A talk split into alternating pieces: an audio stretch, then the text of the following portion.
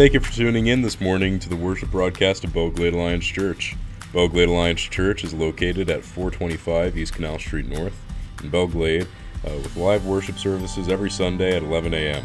For more information, visit us online at www.bellegladealliance.org. Now let's join Pastor Kevin for this morning's message. You know, everybody has their random talents. Here's one of mine.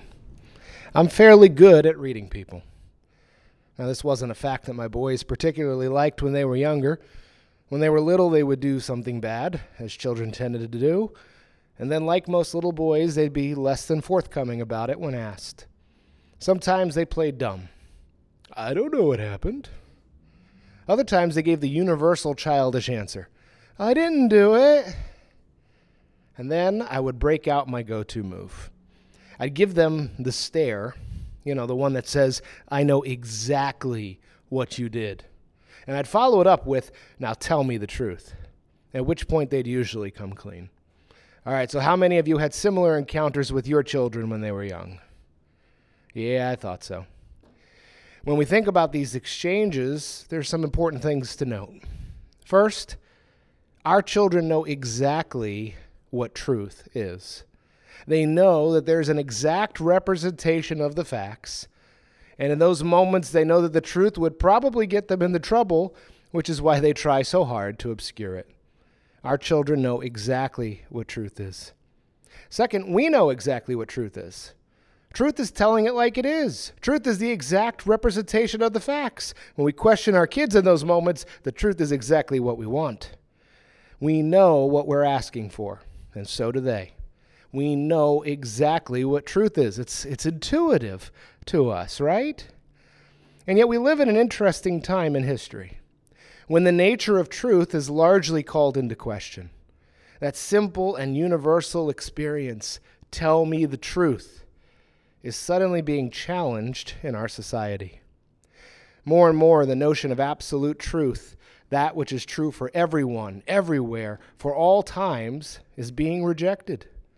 More and more, the idea of truth as a social construction is being accepted instead.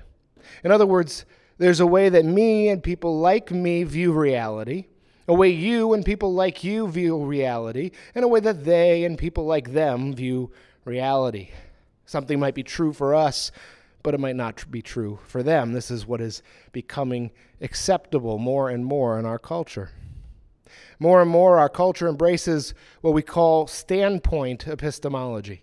In other words, there are truths that you just cannot know, regardless of the facts that you think you have. You can only know in part by other people telling you from their experience.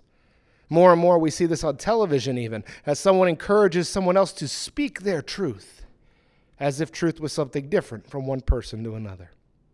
And more we find the lines of morality, of moral truth, being swept away as more and more moral distinctions are being considered just social constructs instead of universal truth.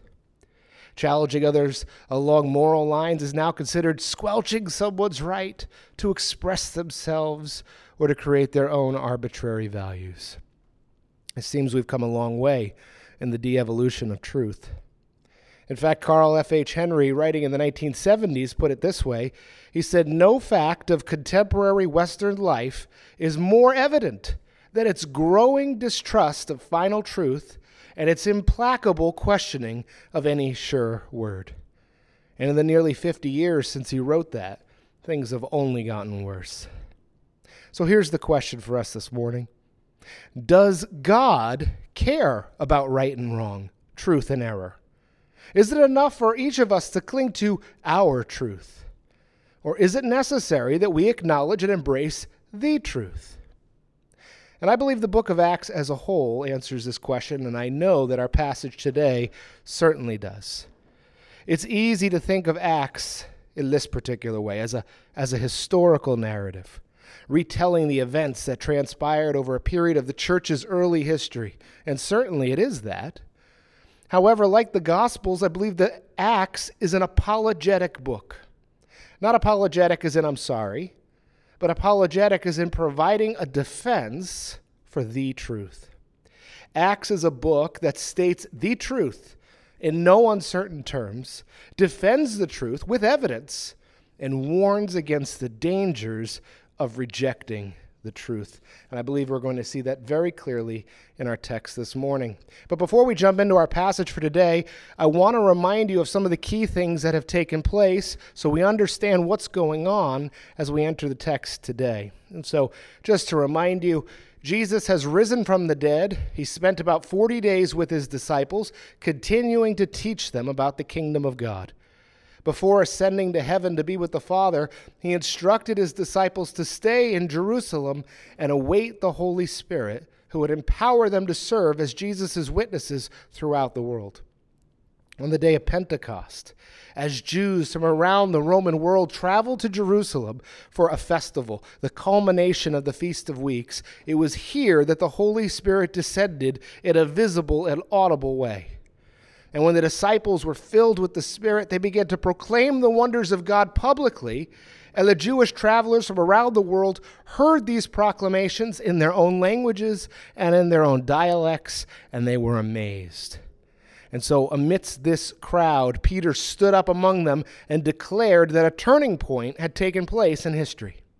The last days that the prophet Joel wrote of had begun. What the people were witnessing was evidence of that. And so our passage picks up from there in Jerusalem, likely on the temple grounds at Pentecost, to large crowds who had come for the feast. And Peter continues his speech in the text that we're going to read today. If you have your Bibles with you, turn with me to Acts chapter 2. We will pick up in verse 22. Acts 2, starting in verse 22. And the text says this: "Fellow Israelites, listen to this. Jesus of Nazareth was a man accredited by God to you by miracles, wonders, and signs, which God did among you through him, as you yourselves know. This man was handed over to you by God's deliberate plan and foreknowledge, and you, with the help of wicked men, put him to death by nailing him to the cross. But God raised him from the dead, freeing him from the agony of death, because it was impossible for death to keep its hold on him. David said about him, 'I saw the Lord always before me, because he is at my right hand. I will not be shaken. Therefore my heart is glad and my tongue rejoices. My body also will rest in hope, because you will not abandon me to the realm of the dead. You will not let your Holy One see decay. You have made known to me the paths of life. You will fill me with joy in your presence.' Fellow Israelites, I can tell you confidently that the patriarch David died and was buried, and his tomb is still here to this day. But he was a prophet and knew that God had promised him on oath that he would place one of his descendants on the throne. Seeing what was to come, he spoke of the resurrection of the Messiah, that he was not to abandon him to the realm of the dead, nor did his body see decay. God has raised this Jesus to life, and we are all witnesses of it. Exalted to the right hand of God, he has received from the Father the promised Holy Spirit, and has poured out what you now see and hear. For David did not ascend to heaven, and yet he said, 'The Lord said to my Lord, sit at my right hand until I make your enemies a footstool for your feet.' Therefore let all Israel be assured of this: God has made this Jesus, whom you crucified, both Lord and Messiah." When the people heard this, they were cut to the heart and said to Peter and the other apostles, "Brothers, what shall we do?" Peter replied, "Repent and be baptized, every one of you, in the name of Jesus Christ for the forgiveness of your sins, and you will receive the gift of the Holy Spirit. The promise is for you and your children and for all who are far off, for all whom the Lord our God will call." With many other words, he warned them, and he pleaded with them, "Save yourselves from this corrupt generation." Those who accepted his message were baptized, and about 3,000 were added to their number that day. Why did God orchestrate the events that unfolded at Pentecost? Why did Peter, led by the Holy Spirit, stand up before the crowds and give this speech? Why is it recorded here in the Bible for all subsequent generations? because God does, in fact, care about the truth. Because it's only through the truth of the gospel that people can be saved. Therefore, Peter had to proclaim it to the crowds in Jerusalem. And this is exactly what we just read about, a gospel proclamation, evangelism, sharing the truth of what God has done in Jesus Christ to secure our salvation and provide people an opportunity to respond. So let's talk for a few moments about the gospel. We all need to recognize the importance of this truth claim above all. According to the scriptures, the gospel is not just one way to God, which is one of the things that we hear often in our culture. It is the only way to God. It's not my truth or your truth or the disciples' truth. It's the truth. And so to answer the question, does God care about truth and error, right and wrong? Let's look at some crucial texts about the gospel, this particular truth claim, and see what we can deduce from that. Here's 1 Corinthians 15, 1-8. Paul's writing to a church that he had planted just 4 or 5 years earlier, and here's what he says as he reflects back on the gospel that he preached to them. He says this, 1 Corinthians 15, starting in verse 1. Now, brothers and sisters, I want to remind you of the gospel I preached to you, which you received and on which you've taken your stand. By this gospel you are saved, if you hold firmly to the word I preached to you. Otherwise you've believed in vain. For what I received I passed on to you as of first importance, that Christ died for our sins according to the scriptures, that he was buried, that he was raised on the third day according to the scriptures, and that he appeared to Cephas and then to the 12. After that, he appeared to more than 500 of the brothers and sisters at the same time, most of whom are still living, though some have fallen asleep. Then he appeared to James, then to all of the apostles, and last of all, he appeared to me also, as to one abnormally born.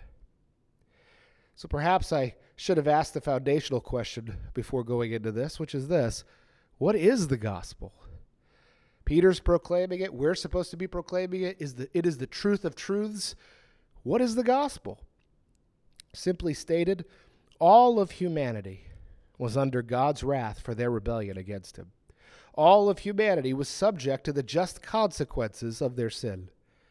But God loved humanity. And so he sent his son Jesus to die as an atoning sacrifice and to rise again from the dead. And if we believe and surrender to the lordship of Christ, we're saved. This is the gospel. And in Paul's letter to the church at Corinth, we see this. We see in verse 3, he says, "For what I received, I pass on to you as of first importance." It's primary importance. He says that Christ died for our sins according to the scriptures, that he was buried, that he was raised on the third day according to the scriptures. Christ died for our sins and rose again. This is essential. This is the gospel. Apart from this, we'd still be subject to the consequences of our sin. We'd still be separated from God and under his wrath.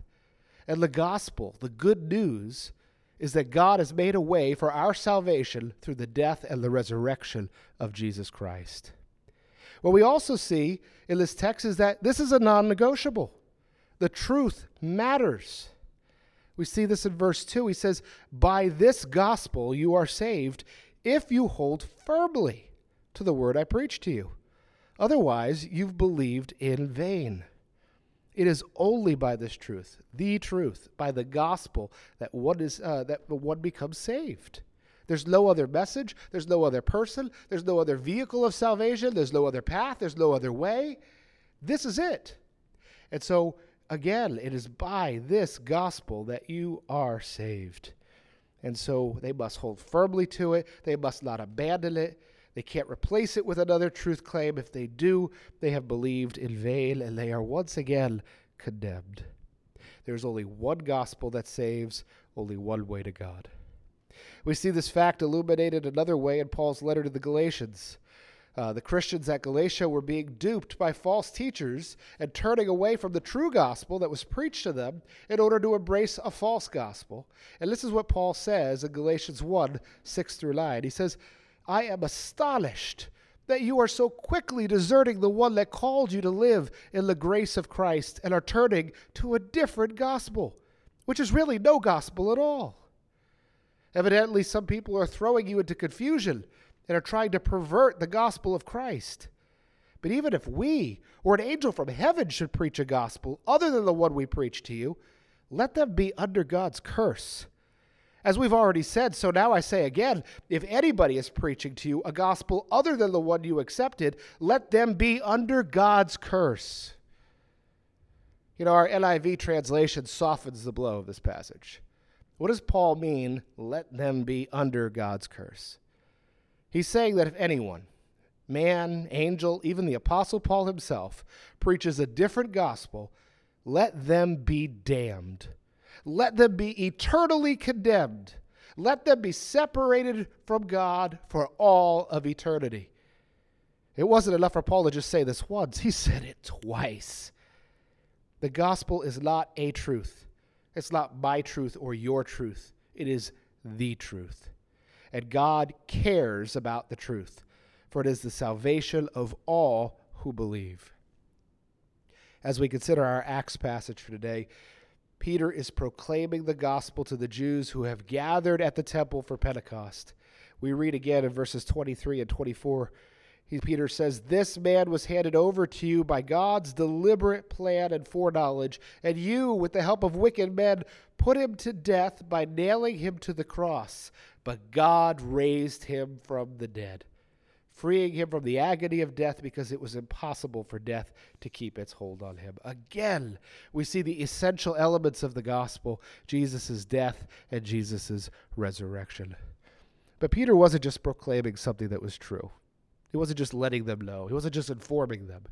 He was proclaiming something that was true so that other people would hear it and respond to it. This has been the heart of God throughout history. We see it all throughout the scriptures in phrases such as, "Hear, O Israel," or "He who has ears, let him hear," or "You have heard it said, but now I say unto you." We must hear and respond. God cares about the truth, and he cares about our response to the truth. And we see in Peter's words that he's not only proclaiming the truth, but he's exhorting the Jews to believe. We see this in verses 36 through 40. It says, "Therefore, let all Israel be assured of this, God has made this Jesus, whom you crucified, both Lord and Messiah." When the people heard this, they were cut to the heart and said to Peter and the other apostles, "Brothers, what shall we do?" Peter replied, "Repent and be baptized, every one of you, in the name of Jesus Christ for the forgiveness of your sins, and you will receive the gift of the Holy Spirit. The promise is for you and your children and for all who are far off, for all who the Lord our God will call." And listen to this, "with many other words, he warned them and he pleaded with them, 'Save yourselves from this corrupt generation.'" Peter proclaimed the gospel. Peter instructed them how to respond to the gospel. Peter warned them of the dangers of not responding to the gospel. Friends, we see this pattern repeated throughout the book of Acts. And this is our responsibility today in our context as well, as we continue the mission that Peter and the apostles began at Pentecost. However, I want to draw your attention to something else that we see in our text today. Yes, Peter proclaimed the gospel. He stated the truth. However, he also demonstrated the truth of his claims. He didn't just proclaim the gospel, but he also showed the gospel to be true. In fact, he uses evidence, arguments, and reason to persuade the crowds of the truth of the gospel. This makes sense, though, doesn't it, right? Here are Jews from around the Roman world. They may or may not have even heard about Jesus before this day. Even if they had heard about his execution upon arriving in Jerusalem, it could very well be that they heard about that what they heard about him was that he was a messianic pretender or someone condemned by the Jewish religious leaders as a blasphemer or the leader of a failed coup to overthrow the Romans, which is why he was crucified. Even if they had heard of his miracles, his healings, they'd likely be vastly overshadowed by the events of his passion, which had just recently taken place at this point in history.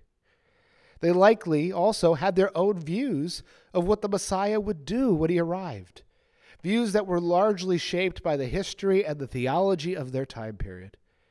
They most likely would have envisioned a Messiah who would, be a military general, who would overthrow the Romans and establish Israel's independence once again. But this Jesus didn't do that.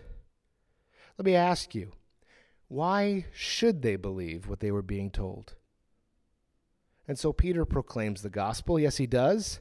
He interprets what God is doing by sending the Holy Spirit, which they see right before them. And he provides evidence and arguments and reason to believe the truth of the gospel that he had just stated. We see this right at the beginning of our passage today, Peter providing some evidence. So what evidence did Peter provide? We see in verse 22, "Fellow Israelites, listen to this. Jesus of Nazareth was a man accredited by God to you by miracles, wonders, and signs, which God did among you through him, as you yourselves know." Jesus was not a liar or a lunatic. He was not a blasphemer, claiming things about God that just weren't true. He was a man who was accredited by God. God placed his stamp of approval on Jesus, on his words and on his works. How do we know that? Miracles, signs, wonders. Something you may not know about me, I enjoy magic shows. I enjoy illusions. In fact, I grew up in the 80s watching the David Copperfield specials when they came on TV.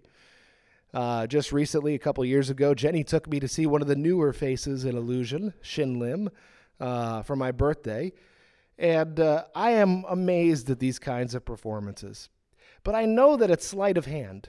I know that it's smoke and mirrors. I know that it's illusion. What Jesus did was not. He healed people who were sick for years, or blind or lame since birth, people that others knew. He healed them, and they stayed healed. That's not an illusion. Jesus raised dead people from the grave.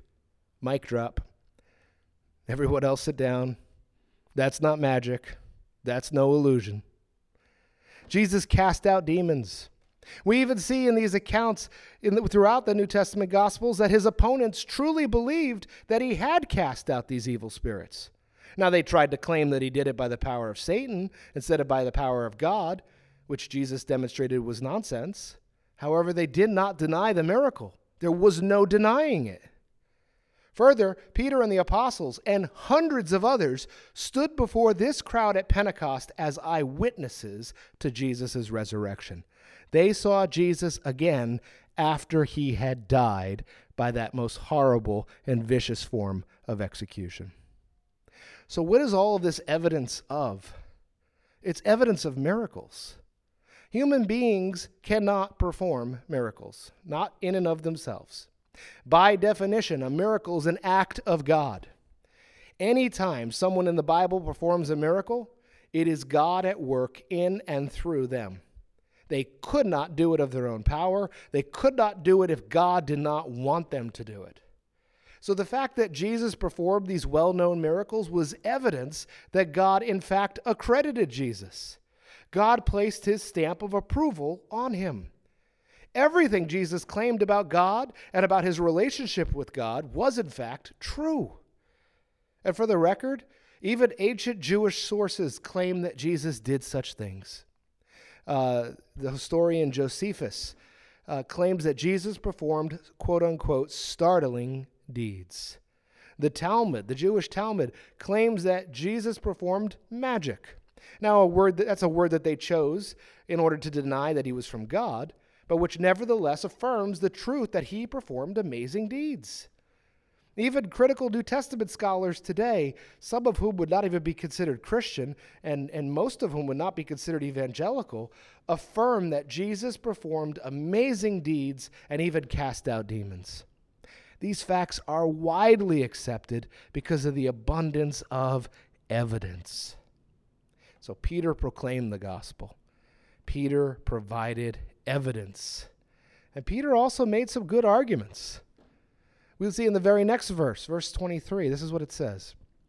this man was handed over to you by God's deliberate plan and foreknowledge.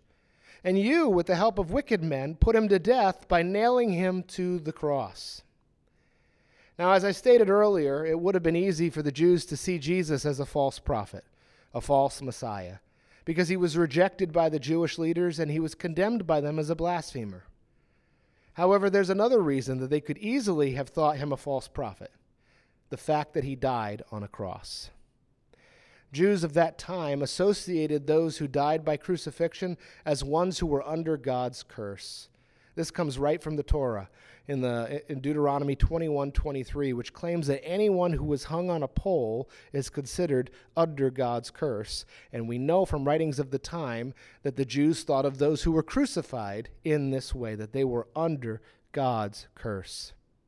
If Jesus were under God's curse, how could he be the Messiah? And so Peter addresses this with evidence that God certainly accredited Jesus as his miracles demonstrated. However, Peter also argues that Jesus died this way by the will of God, not because he was accursed, but so that the plans of God can be fulfilled through him. In fact, Peter goes on to demonstrate that King David prophesied of the Messiah's death and resurrection, proving that this has been God's plan all along. Peter proclaimed the gospel, the truth, so that people would respond and be saved. Peter provided evidence so that people would have reason to believe the truth. And Peter provided arguments to help people overcome the intellectual obstacles that kept them from believing the truth. And lastly, Peter reasoned with them so that they would believe and be saved. We see this in verses 38 and 40 through 40. Peter replied, "Repent and be baptized, every one of you, in the name of Jesus Christ for the forgiveness of your sins, and you will receive the gift of the Holy Spirit. This promise is for you and for your children and for all who are far off, for all who the Lord our God will call." And catch this, with many other words he warned them, and he pleaded with them, "Save yourselves from this corrupt generation." God cares about truth and error, right and wrong. It's not about my truth or your truth. It's about the truth, God's truth.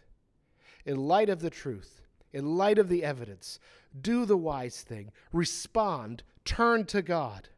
This was Peter's message. And this is the message that the church has been entrusted with for every subsequent generation.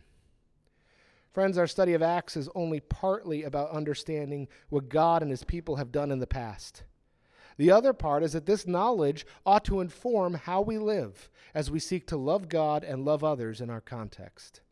And so with that in mind, here are some things that we need to consider based on our text today. And the first is this, that we need to stand up for truth.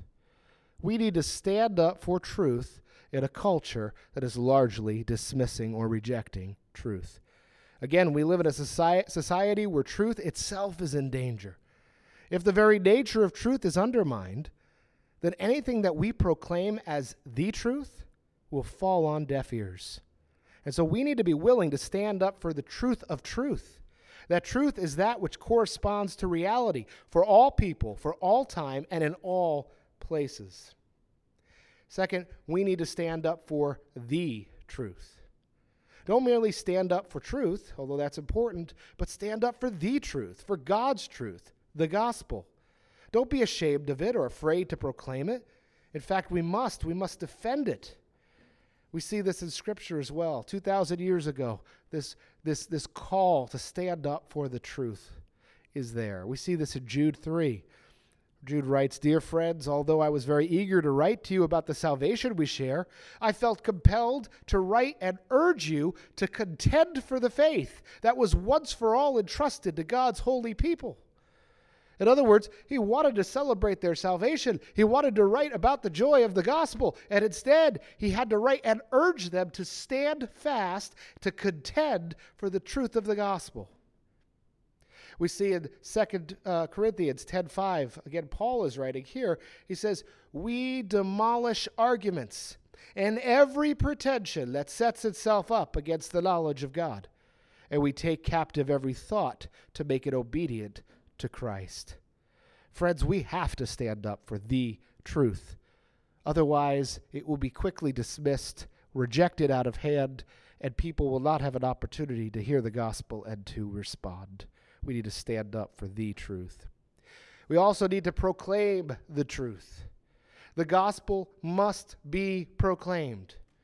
God desires people to respond to the truth, but they cannot respond if they haven't heard it. A fact that Paul makes very clear in Romans 10:13 through 14, where he writes, "For everyone who calls on the name of the Lord will be saved. How then can they call on the one they have not believed in? And how can they believe in the one whom they have not heard? And how can they hear without someone preaching to them?" Friends, it is you and I who must preach to them, proclaim to them the gospel. We have to proclaim the truth. And we also need to give people reasons to believe the truth. We must give people reasons to believe the truth. Our culture has at least as many reasons not to believe as the first century Jews had. We live in a world full of religious pluralism. We live in a world where atheism is a prominent position. We live in a world where Christians are portrayed by horrible caricatures that obscure the truth of the gospel. We live in a post-Christian country that sees Christianity as a relic of the past without any relevance or benefit to modern life. Friends, we can't just proclaim the gospel. Like Peter and Paul and others, we need to give people reasons to believe the truth. And finally, we need to invite people to respond to the truth. God cares about truth and error, right and wrong. God cares about these things because there are consequences to what one does or does not do with the truth. 2 Peter 3:9 tells us that God desires that no one would perish, but that all would come to repentance. John 3:16 tells us that it was God's love that compelled him to send Jesus in the first place. If God desires people to respond to the truth, then we had better invite them to do so.